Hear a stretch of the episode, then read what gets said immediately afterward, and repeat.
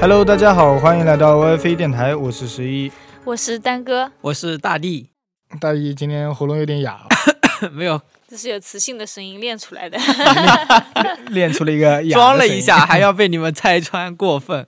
我今天也来讲一个案件啊，事情呢是这样子的：二零零五年，韩国的电视节目《话题集中》里面报道了一个可怜人， 需要救济的那种吗？对对对，就说自己需要怎么怎么样，自己这个人很可怜，他就上了这样的一个节目。要卖惨了吗？对，年仅二十三岁的年轻爸爸李永赫，他是巨大牙骨质瘤患者，牙什骨么肌瘤是什么东西？牙骨质瘤， 就骨质疏松的骨质，牙骨质瘤，什么意思啊？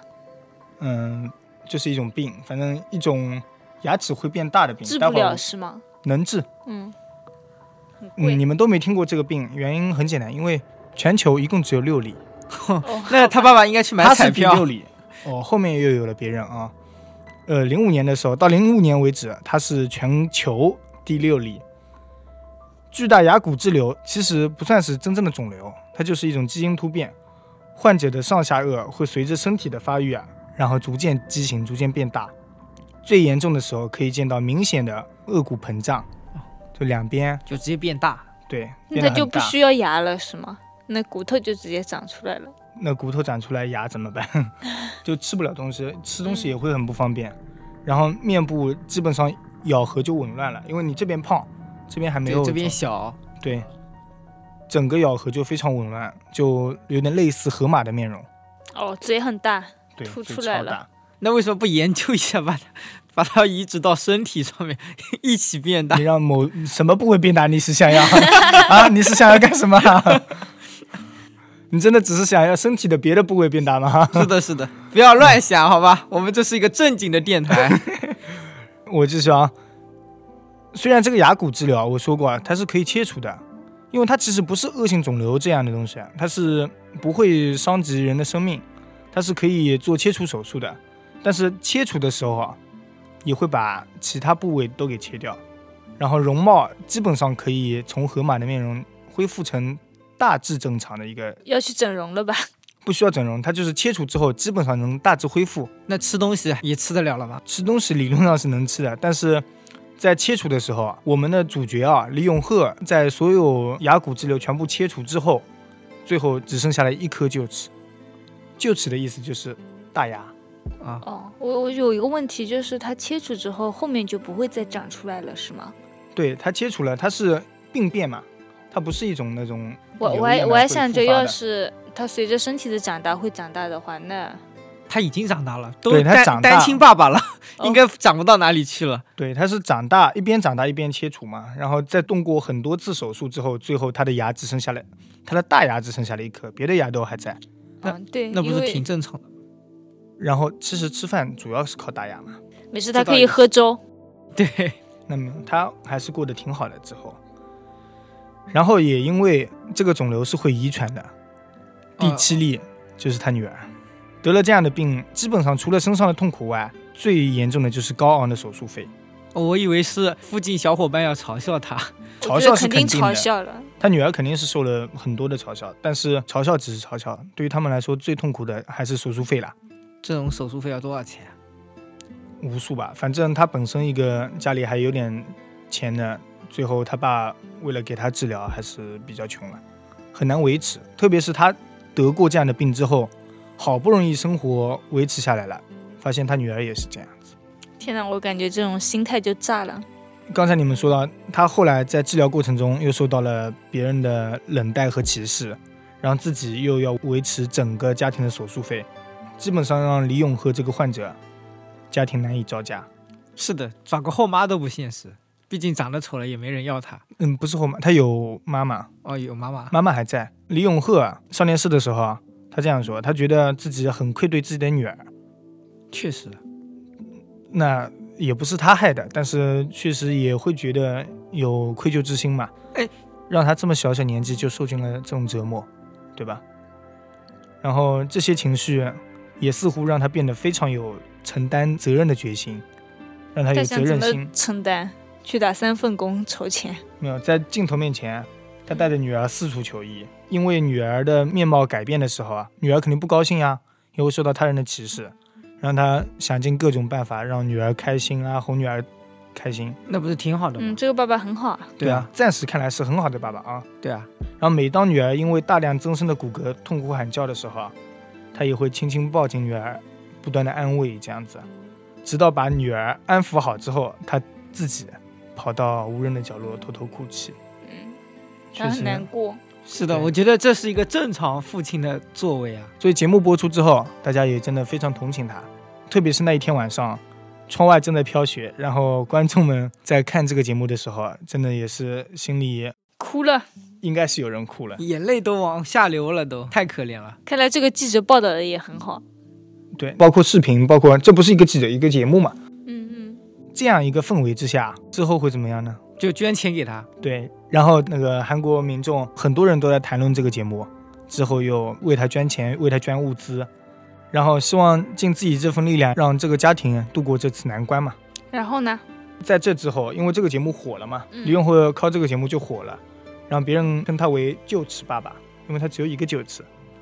之后，李永赫就开始频频登上各大电视台，开始发财了要。拍摄和女儿一起对抗病魔的纪录片，就和那些抗癌那些我知道，懂病纪录片对纪录片一给样，大家一种鼓励。是要的要成明星嘞。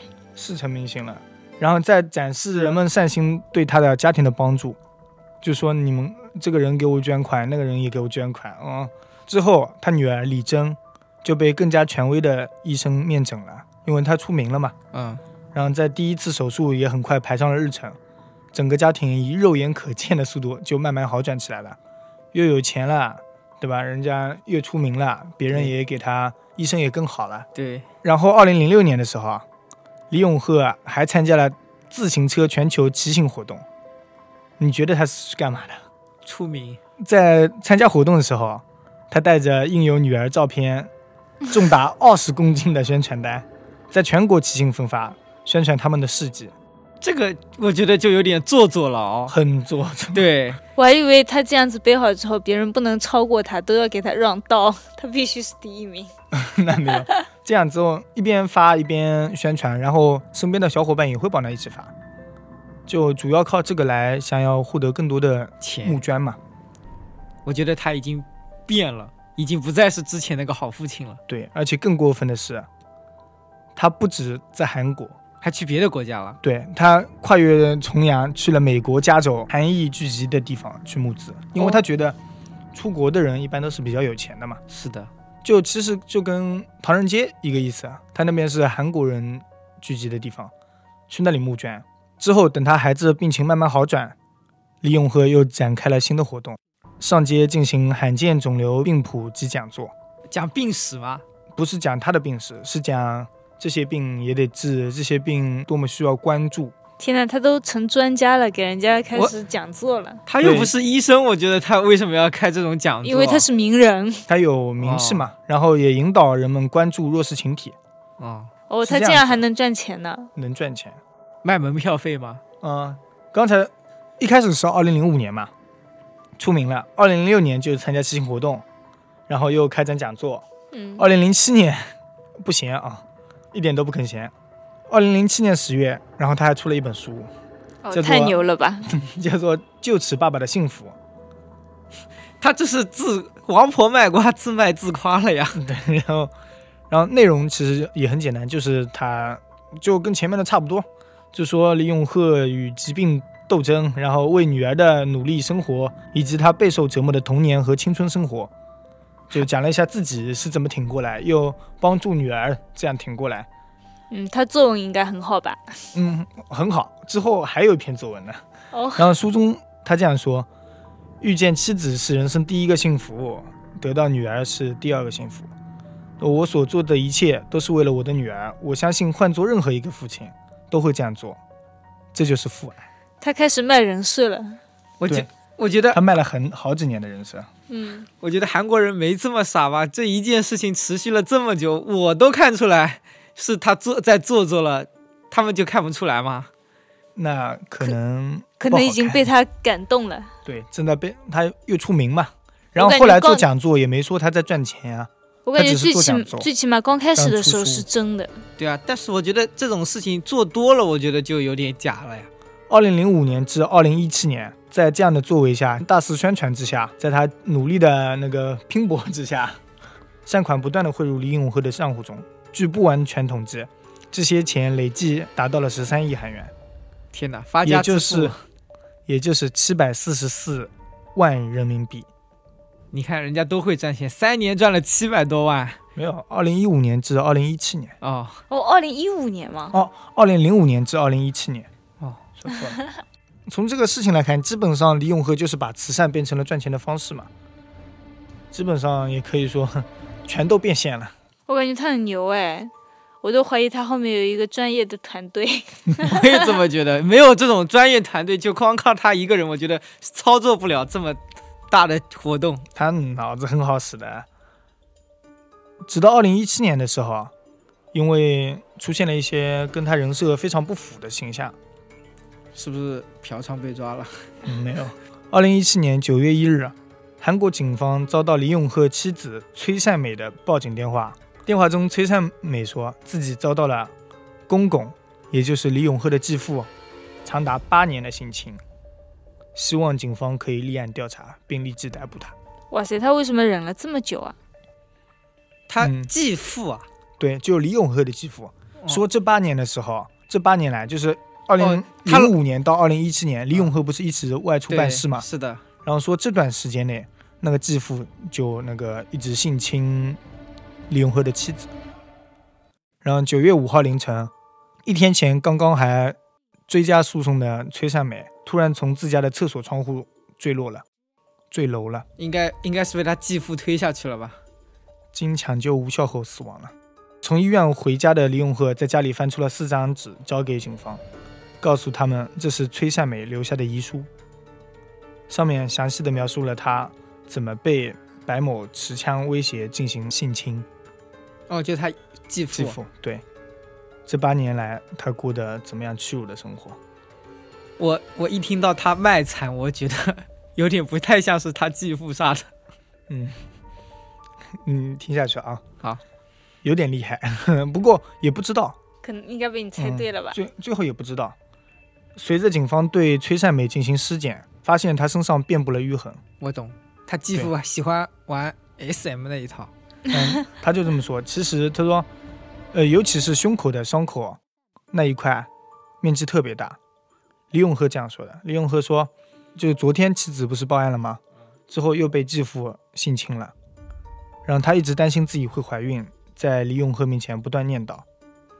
这都八年了还没怀孕，怎么了？她老公回来了就怀孕了 啊？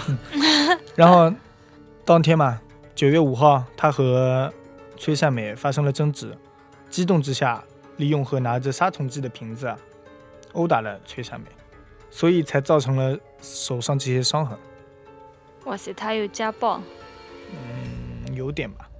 不过他可能也是因为发生争执了嘛，嗯，嗯，等情绪平复之后，李永赫又给崔善美擦拭伤口留下的血，就是帮她清理伤痕。嗯，但是怎么也擦不干净，他就让妻子去厕所自己清理嘛。谁知道不久之后，楼下就传来了一声闷声，哦，自杀，说崔善美，他的意思就是崔善美当时是自杀的。可能觉得心里过不去，对从厕所跳楼自杀了。那是被他家暴之后自杀呀。那也不算家暴了，毕竟嗯他之已后已经经安慰她了之。后已经平复心情了嘛，嗯对嗯，毕竟还安慰在她处了理。血迹呢，也就一两小时吧。而且在法医最后检测崔善美尸体之后，确实发现了公公白某的 DNA，也就是说，公公的施暴行为是肯定存在的。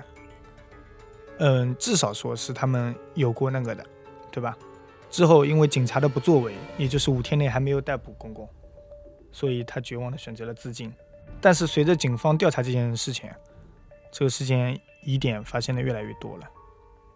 首先是这个遗书，他用 A4 纸打印出来四张遗书，哦，可能不是他自己写的，对，上面没有崔善美的笔记，所以这个真实性有点存疑。对，就不能当做真的了。其次，死者崔善美在坠楼之前是没有决定跳楼的那种征兆的，这这怎么看得出来啊？因为周围的邻居看到他在死前三小时还买牛奶和香烟回家，哦看起来就是完全不像是要自尽的样子。因为老你公回来了？你也买嘛，买点好的。对啊，你又买香烟又买牛奶，就是想回去好好吃啊喝啊对对吧？而且他坠楼的姿势啊是背部朝下，背不像被人那就推下是去他的被人推下去的。就很像是被人推下去，因为他如果是跳下去啊，要不就是转一圈，才能背部朝下，嗯不然的话，他如果要背部朝下，嗯，确实不太可能嘛。至少如果有人要跳楼自尽了，也不会对他得在空中翻 个身。 嗯对，他的尸体上也发现了大量淤痕，在他身上密密麻麻的覆盖着与性相关的侮辱言语的纹身，我的天哪，这他的个妻子身上全都，这个不会是他继父有点特别的爱好吧？而且李永鹤的行为充满了疑点。他妻子坠楼之后，他没有第一时间下楼，没有带着崔善美去医院救治，那他直干嘛到邻居拨打幺幺九，救护车到了之后，李永和和他的女儿才慢慢的走下楼。他可能在打那四张白纸。 我也也有可能。 他当时还不停的接听电话，医生们想要叫他陪车去去医院医，院的时候，他当时还不想去。因为他在打电话，他说：“哎，我这里又有是吧？我的悲惨身世又能增加了。嗯，可能是这样子的。而且当崔善美尸体需要收敛时，啊就入棺之前，他多次要求独自为妻子清洗身体、整理尸体的仪容仪表。他想毁掉证据吗？嗯，不知”道但。是我觉得这种死了给妻妻子整理也很正常啊。嗯，觉得很正常。但对啊他在干嘛？他在干嘛？殡仪馆里，他单独为妻子清洗身体的时候，他把整个整理过程全部录制成视频，发给了电视台，说希望可以用这个视频换取三千五百万的韩元作为葬礼费。我的天啊，这个人神经病吧？老婆死了还要这个样他子，上瘾嘞！对啊，他都自有这么多钱了，他还要利用他老婆敛财啊？对他其实就是把这段视频作为一个素材投稿，对希啊望，获得三千五百万元的葬礼费。有谁愿意看哦？我也对啊不想看。所以编导师收到这个视频都吓坏 了。嗯，视频中李永和抱着尸体，在那边做各种姿势来展示，一边还插屎，一边喃喃地说：“你看你多有福气 啊，有我这这样一被我个，服侍。 哦，我的天，我的天呐，这个人太自我了吧？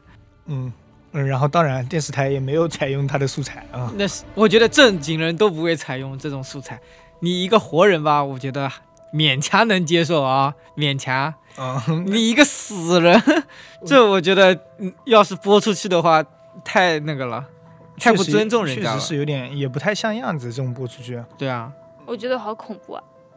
对，我然后觉得他心理变态了，有一点已经。我也觉得心里变态。之后，李永和又举着手机自拍，录下了他哭着对妻子一项告白，然后亲吻的视频传到网上，在视频的下面写着自己的银行卡号，他要卖深情人设，对，希望网友可以对他这个不幸的家庭，多出点力，多够出出一一点份自钱自己的力量。对，是的，哦，他是不是觉得他女儿的病快好了，然后别人都不不捐款了，他就想着他妻子这样就能捐点款了，嗯，把他妻子给杀害了。 是的，是的。刚才说了那个白某被警方调查了嘛，之后白某是这样说的：白某表示说自己没有做过这样的事情，但是因为有 DNA 检测出来，啊，然后再次审讯的时候，白某又改口说是崔善美自愿和他发生关系的。他还说，之前他的意思是没有发生这样的关系的。他说，在两人报案之后，他们又回到老家，李永赫带着母亲出门，然后他老婆去勾引他了，是吗？崔善美和白某独处的这段期间，崔善美多次引诱他，最终两人发生了关系。细极思恐。这说什么玩意儿？ 我说错了，细思极恐 啊！完了，暴露了我没文化的一面。那如果这样子的话，他为什么要报案哦？那个谁报案？女的呀， 还不明白吗？这都是她老公策划的。对，可能是老公逼他老婆去告自己的继父，对，想从他继父这里捞点钱，然后继父不同意啊。或者是想留下这个房子啊什么，可能有这产权上面的不争会端是吧他就想想把他老婆杀掉，然后卖之前惨的人设。那他继父呢？他继父反被反正被抓进去了，只是继父又不是亲爹。不，他为什么要诬陷他继父？那他能诬陷谁呢？他总不能说老婆跟邻居出轨 吧，是吧？就一定要出轨吧？要不然他老婆怎么死呢？嗯，然后嗯他就直接自杀不就好了吗？对啊，他不能有事没事自杀嘛，有事没事自说杀他的女话，儿说不过去怎么吧苦？怎么苦，然后自己又出去了，然后他买了又点，牛奶自杀了， 嗯，对他有抑郁症啥对啊，的，自杀明显不太可能，而且现在生活都变好了，七百多万呢、八年七百七百多万，万是后来别人调查他的时候，当时大家还不知道。对啊，那说明他们家那时候已已经有钱了。我觉得他老婆应该也不至于想不开自杀，对不对？嗯，但是他用这样的理由去诬陷他继父嘛，然后在警方还没有进一步调查的时候，也就是二零一七年十月二十五日，案件当事人白某，就是他的公公，死了，在自家的蔬菜大棚上上吊自杀了，留下了一份遗书说，我已经没有脸面再见我的乡亲父老了，但是我是被冤枉的，希望大家可以帮他洗清冤屈。那这个我觉得有点挺正常的，毕竟他这么大一个人的年纪，你冤枉他说强奸自己的是吧？对儿媳妇儿，是，确实没脸见人了。他是真的抑郁了。对啊，都也不是意义都上电视台了，他都发网上面去了，说他继父强奸了他的，是吧？媳妇儿，我觉得他继父确实没什么脸见人了，在村里都活不下去了吧？对，然后就自杀了。然后因为当事人自杀了，受害人也死了，已经没有确凿的证据了，而且受害人的家属也没有上诉，这个事情就不了了之了。这个我觉得上诉不上诉也很正常，毕竟一个是继父，一个是妻子，你说告谁呢？ 不是你说让谁上诉？对啊，李永赫 啦，还是李永赫啦？老爷我的妈妈，我跟你说，这我的推断就是李永赫干的。我觉得白某应该说了实话。我也是这么觉得的。嗯，在我的感觉里啊，嗯，嗯，女方角度呢，我也觉得呀，你也觉得是那个从他开始那个卖人设开始，我就觉得他心机很重。对，对？而且太假了，尤其是还要拍他老婆死了以后给他老婆擦拭身体，说那句“你真有福气”，我觉得就更假我了感。觉这个毛骨啊这悚个然。是有点对心理变态的感觉。是的，是我的话，我都不会捐钱给他接下来我给你讲一下他开始心理变态的事情。啊、好的，李永和这边在警察还在调查崔善美死因的时候，他已经忍不住了。崔善美去世三天，他就在网上公开召集下一个同居对象。尸骨未寒就开始这着什急么下一鬼个了。几周时间中，李永和始终没有找到心仪的对象，然后他把主意打到了自己身边人身上，女儿他女儿的同学。还好不是女儿，要是女儿的话，真的是太禽兽了。我也觉得，你刚刚说女儿的时候，我都惊了一下，他女儿那个还是亲生长的。得其实因为前面生过病，哦也没有特别好看。动过手嗯， 他女儿经过治疗之后，其实已经就是基本恢复了，也在首尔上学了。期间也结识了不少同学，其中同学里嘛，总有好看一点的，对，年轻漂亮的小姑娘，对吧？嗯其中之一就是后面出现的案件受害人，十四岁的朝鲜族女孩金娜，这么小她都下手，对她女儿才十四岁。啊，我有个问题啊，嗯，你刚刚开头说他杀了一个人啊，我觉得嗯目前来看都已经不止一个人了。就一这个啊。嗯，她就是公公，她她公公公杀的，她继父是自杀，她老婆说的也判是自杀判的自杀。他哇公公也是自杀，对不对？哦，所以他目前还没杀过人。 他没杀过人，他只赚过钱。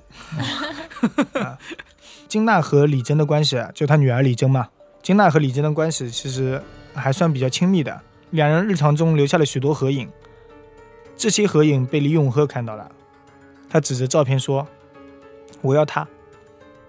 然后她要开始在电视上卖人设，强逼她了吗？”没有，没有，啊，二零一七年九月三十号，金娜告诉妈妈，说自己要去李珍家玩，之后就再也没有音讯了。又失踪了。对，失踪了。被囚禁了吧？应该是，当日凌晨十一点，妈妈就报警了嘛。那肯定啊。对，之后我的女儿到现在还没回家，她才初二，从来没有这么晚回过家，然后手机也关机了，我怀疑她遇到了危险。哇，韩国小孩这么好吗？那时候都有手机了对，我初中初中我还没有手机。那我有，啊，可以嗯条件不一般。接线员就建议那个他妈妈说，直接去最近的派出所进行人口失踪的备案嘛，因为找不到人，当然是人口失踪呗。对，现在中国的好像好像是四十八小时之后还是二十小时之后才能报警？好像是四十小四十八小时之后备案。对，然后他妈妈怀着最后的希望，去和女儿最后见过面的李征通电话，询问李征金娜的去向。李征告诉她说，金娜早就急匆匆地离开他家了，说是要找一个朋友，之后就再也没有联系过了。他女儿是这么说的。你至于说见谁，至于说去哪里，为什么这么着急出门，他女儿都说她也不知道，反正自己现在是在自己家里。然后因为金娜失踪的时间，刚才说了毛，一般来说四十八小时啊，对，因为金娜失踪的时间太短了，让警方告诉金娜的妈妈说，你女儿，嗯，不一定是出事了，像这样的年纪的小孩，正好也是叛逆期，可能就是离家出走，出去玩玩了。我我怎么觉得警方也太不靠谱了吧？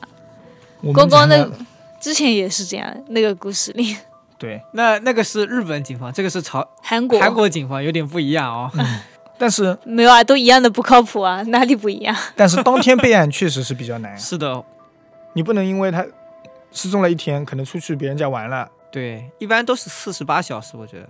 对，最后他妈妈还是说拜托警察从李征家里查起嘛，至少上门去问问话，因为对李征消失的地方，呃不是因为那最后见个一面金娜消失的地方就是李征家嘛。不过这个要求还是被警方拒绝了，警方说放轻松点，小孩子可能就是离家出走了，等到他肚子饿了，可能就回来了。天哪！如果我是他父母，我都想揍那个警察了，我如果孩子当都天弄丢了。主要是不丢的不是他的孩子，你知 对道啊，吗？还是用这种语气说话呀。就是对，因为他是当天嘛，嗯，当天就要警察一定要上门去找啦，对吧？失踪其实从那个放学到十一点，也就五六个小时。确实太短了。不过随着金娜失踪的时间越来越久，警方终于也开始重视这个案子了。在两天之后吧，就开始派人手去开始查这个案子，天哪！两天之后才开始，我觉得要是是可他父能也母，是真四的十八小时。真的很着急。来不及了，已经。嗯，我觉四得天之后，警察们找到了。尸体啊，对，尸体在江原道啊宁越郡的某山上发现了一个巨大的黑色行李箱，尸体是放在行李箱里面的。他的脖子上有一圈深深的勒痕，勒死的。也就是勒死的。尸体结果显示，金娜的血液里含有安眠药的成分，不过不致死。下体有被性侵的痕迹，但是没有精液残留。是个老手了， 证据都不留给他们。嗯、倒倒不是老手， 待会儿我会讲啊，倒不是因为他老手。 警方根据金娜九月三十号的行程来看，调出了监控，因为二零零五年了嘛，嗯，已经是有监控了。二零零五年，哦，二零一七年了，嗯，嗯，二零一七年了你，这个时间观念有点牛啊。厉害。 调出监控录像之后，进行了排查，结果显示他进入李真家之后再也没有出来过。哇，他女儿都成了他帮凶啊！那嗯，李永鹤和李征两人曾经把一个黑色行李箱运到外面塞到了车子的后备箱上。那我觉得那个小女小女孩她女儿啊那个心理素质贼好，一般普通人我觉得会吓死的。不过我觉得也正常，因为他妈妈死的时候，他竟然是跟他爸爸一起出来的。哦慢慢的下去。对啊，，对，我觉得心那里时候他可能也已已经有点变态了。对，那辆车他们开出很久之后再次返回，行李箱已经不见了。这个视频中的行李箱和金娜那个尸体的行李箱吻合一模一。样。这些证据基本已经足够了嘛？首尔警方也就立即出动，准备逮捕了李永和和李征。他有还有卖惨吗？ 没有卖惨了。没想到的是啊，他们不在江南区的家中，而是在郊区一间不起眼的出租屋里，当警方赶到的时候，他们俩已经陷入昏迷，旁边手机播放着他们的自杀宣言，以及地上散落的几个安眠药的空罐子。他们自杀了，为什么要自杀？我有点想不明白了。嗯，不知道，他们嗯他被送往了医院抢救。他就最后是想，杀个人然后自杀。嗯，不会倒被是什么邪恶组织洗脑了吧？为什么自杀？嗯卖惨呗，他是一个卖惨卖惯了的人。他说什么？你们要冤枉我，所以我先自 杀。因为警方已经找到证据了之后，他就去先去自杀，然后也保证自己不死的情况下呗。哇，这个安眠人药，哦，这磕个人了两脑颗安眠脑药，子里真的是在想什么哟？嗯，匪夷嗑所嗑思。两颗安眠药自杀了。趁他醒之前赶紧去洗胃，是吧？ 对，然后在医院里抢救嘛，苏醒之后又被提审。审讯室里，李永鹤显得相当无奈，非常的懊恼。他说他承认抛尸金娜的事实，但是否认是自己主动杀人。他都给人家吃药了，对，李永和是这样说的：自从妻子崔善美亡故之后，他始终无法释怀，一直想着要追随他妻子的脚步而走，就想自杀了。所以他为此准备了一杯大量安眠药成分的水给自己。哦，然后被金娜喝了是吗？对他意思就是，这杯水被来到家中做客的金娜当成营养剂给喝下来了。不是说不致死的吗？嗯，那他剂要这量么不说致呀？死啊。他说死是因为吃安眠药。他说等自己发现金娜喝了那个水的时候，金娜已经断气了。那勒痕呢他？的意思是他女儿杀的吗？不是他的意思是金娜不小心喝了他准备自杀的水死掉了。哦，那勒痕怎么解释？这不是后来没解释成功吗？哦，他想混过去嘛。哦当时他说他自己不知道怎么和金娜的家长解释，慌忙之下才做出了抛尸的决定。调查员肯定都不信呗，这时候还有勒痕在。对啊，是我，我也不信啊。对，然后批下了搜捕令。在拿到搜捕令之后，调查员们进入李永鹤的房间进行了搜查，有了更多的重要发现。领带是什么？就是勒死金娜的那个凶器。凶器是吗？嗯，然后还有大量成人玩具，以及电脑中的偷拍淫秽视频。他是个变态。我也怎么觉得太变态了？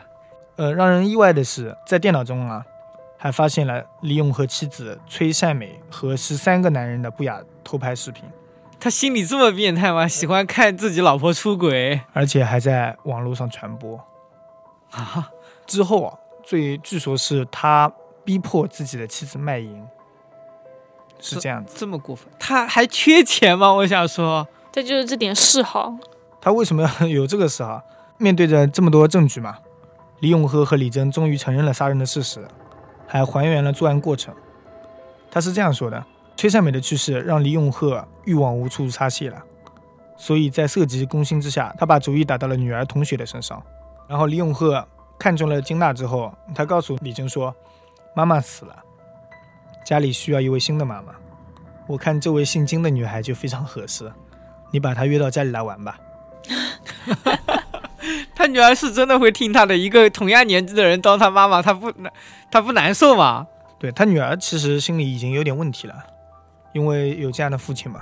然后他女儿就听非常听话，按照父亲的指令照做了，他女儿也被他洗脑了。而且是他女儿端着那杯加了安眠药的水给金娜喝下的。哦，他女儿很恐怖哦。 帮凶，他女儿可能其实就是他的傀儡。已经是一个工具了。等金娜陷入昏迷后，李永鹤给李真了一些零花钱，说：“你下楼玩去吧，短时间内就不要回来了。”可以可以，紧接着，他把金娜带到了自己的床上，实施了强奸。但是刚才我们说了，他没有那个精液的痕迹，为什么呢？他不行了。是的，啊，因为李永和的男性功能已经出现了障碍，他不所以行了，刚才他还要找所以找到了那些玩具。哦，对真是个变态。 是是的，太过分了。他换着各种成人玩具在折磨金娜，但是金娜是昏迷的呀，对金娜是昏迷的。然后因那为那安眠他药的剂量嘛，然后这样的折磨下，金娜醒了。哦，也就是因为金娜醒了，发他出用了领尖带叫，把他勒死了，对，他就用领带把金娜给勒真死了。变态。她为什么不去找个小姐？ 他已经不行了呀，对啊，他那些那找小姐多没他面太子啊出 名了，这么出名的人去找小姐是吧？小姐要而威且胁找他，小找小姐带着工具去找小 姐啊，多没面子啊！不，小姐可能自己有 工具。那时候已经十一点多了，也就是那个时候，金娜那个妈李妈征接到了金娜妈妈的电话，给她编了一些谎言，糊弄过去了。天哪，真变态，这家人。之后，李永赫就进入了监狱，因为证据确凿了。不过，他的女儿李征那时候还在不断的为父亲开脱。这个洗脑洗的也太严重了，嗯，他就因为没看到那一幕，所以他就一定要为他父亲开脱吗？对，因我觉得为可能看到也会继续的。其实是这十几年来呀、李永赫一直对李征进行了精神控制。他一边对李征施暴，一边告诉他：“我对你多好呀，太我这么用心的的，对你治疗。”其实不一定说他有多少什么的手段，但是就是在这样变相的心理暗示之下，然后他的女儿已经养成了这种习惯了，就是只要别人在对李永和进行了道德上的谴责，他就会指责别人，他就说你说的不对，我爸爸不是这样的人。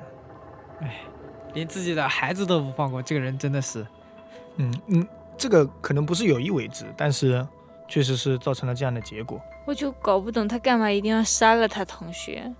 本来不是有他这种心机，我觉得能活得很好哎，钱都有了，他没有要什么样的他女杀的同没学有？是因为他同学醒了他嘛同学醒了呀，嗯看到他的脸了，有像不是有个电视是抢劫的时候，赶紧把眼睛闭上，我没看到你的脸，你不要杀我，对吧？他已经被发现了，他已经曝光在金娜的眼中了嘛。哦，然后金娜如果去报警的话，他就要被抓了，所以他就进行了抛尸。很显然，他那个手段什么的也不那么专业，对，一个而且还有监控的情况下就这样抛尸了。可惜他没有见识过杭州的杀气案，对要不然就知道该怎么处理了。那时候还没发生呢。 之后，二零一八年二月，李永赫和李真的一审判决书下来了，李永赫被判处死刑，那我觉得是正常的，并且限制减刑，就不让减刑。死刑还能减呢？可以。死刑他们有会变成无期啊无期这样的。哦，嗯，从犯李征因为是未成年人，被判了六年有期徒刑。哎，之后李永赫给律师和家人写了长达一百页的反省书。作文真的很好。也是卖惨吗？我刚才说的作文好就是这边，一审法院的那些法官，法官也是这样觉得的，觉得是他想要给自己减刑的伪善象征嘛，我觉得这也就是他想应该是。但是，二零一八年九月六日的时候，李永和在二审判决中，他的死刑被推翻了，改为了无期徒刑，然后李征有期徒刑从六年减为了四年。为什么？说明那个律师很给力。嗯，值得一说的是，二零一六年，李永和的 SNS 上面就写着招募十四岁到二十岁的妹妹一起工作，就做纹身，一起工作的招工启事。他喜欢未成年嘛？那为什么要卡在十四岁这个点呢？他找他女儿的同学也是十四岁，哦，招募中国好像也是十四岁14岁就是韩国妇韩国女，然后是不是有这种异曲同工之效？我想说的是，他的意思是，在韩国的法律上，十三岁以下的未成年人，所有的犯罪刑罚都会被加倍。啊哦，他就卡了十四岁，看来他是了解过法律的。非常的清晰，头脑非常的清晰。他其实是聪明的，他主要没有经经过培养，要是培养一波，不得了，这个 人嗯。最后，李永和被抓捕的时候，发现他名下还有两套独栋洋房，六辆进口改装车。真有那钱，放着好好的日子不过，就是对，他就是忍不住，而且他已经做到了，他的那个器官都已经有问题了。他还要。他到底做了多少事情也不知道，对啊，他这么有钱，为什么不把自己的身体看一看呢？对不对？还逼着老婆去卖淫。这个可能我觉得是特殊爱好。 对他心里已经变态了。对，啊，我想说，那他之前就是他妻子和他继父嗯，就这样就结束啦，没有后续啦。他因为其都死因为了证据呀不足嘛，因为证也没有人再上诉了，所以也没有把这个东西给提出来。我还以为至少他同学死的时候，然后之前的事情会被翻出来呢。那被翻出来，翻出来也没有证据啊，别人肯定会去翻，但是没有人上诉呀。对，这个事情已经被撤诉了，对啊，你要告谁呢？你要告的那个人也死了，已经没有人再去告了，对啊，只有他自己。那最后呢，他就被判了无期。最后判了无期。那至少把那两件事情扯出来，给他判个死刑。我个人觉得，诱奸这种十四岁少女啊，这种就应该死刑，而且还但是啊杀你人说了这个，杀人是属于什么杀人？嗯，他说是因故为意他醒杀人了，啊，对啊，故意杀人罪啊，强强奸未遂，然后加故意杀人，强他奸他是他没有用的工具应该是强奸成功了的，虽然他器不官是没有用了自己的工具， 你说他是那个过失，呃，就是因为那个上头了杀人，因为他醒了，所以我要杀了他。本来我不想杀他，对啊，那那也算故意杀人罪吧？我觉得，应该是构成了。对啊，他而且他是想说他是过失杀人是吧？本来没有这个动机的，只不过是不小心因为他醒了，所以我意要外嗯杀。对啊，而且本来我只想强奸他。人家才十四岁，一个祖国的花朵就这样被他杀了，我觉得就应该判韩死刑韩国的花朵， 啊韩国的花朵，啊，韩国的花朵，我觉得就应该给他判死刑。那人家也没判，反正，哎，事情就这样嘛。那我们今天就讲到这里吧，感谢大家收听 WiFi 电台。好，再见。拜拜拜